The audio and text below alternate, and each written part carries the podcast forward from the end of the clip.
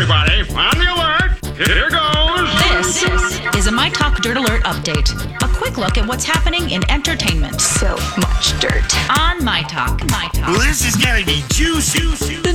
Service Disney Plus launches today. However, uh, even though Disney's boasting about how they're throwing everything onto the service, not everything will be there from the start. Most of the absences have to do with licensing and exclusivity deals that were previously negotiated or other rights issues that haven't been ironed out.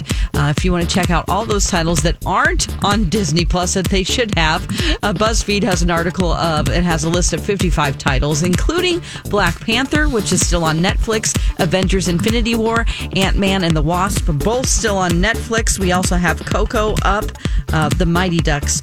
Uh, so eventually those will be on the service, but they're still working out those licensing deals and uh, making good with the contracts they have with Netflix or figuring out how to get those titles on their service.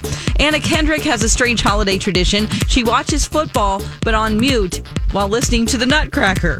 She says, quote, it's so much fun every now and then. A football play will align perfectly as the music crescendos and everybody cheers. Uh, Nick Cannon doesn't mind being called corny as the holiday season approaches. He says, quote, the people you consider corny are the most successful, the most non-problematic, and the ones that get all the girls. So I like it when people call me corny.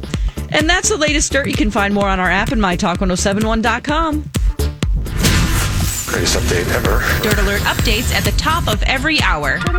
Plus, get extended Dirt Alerts at 820, 1220, and 520. Keep me updated.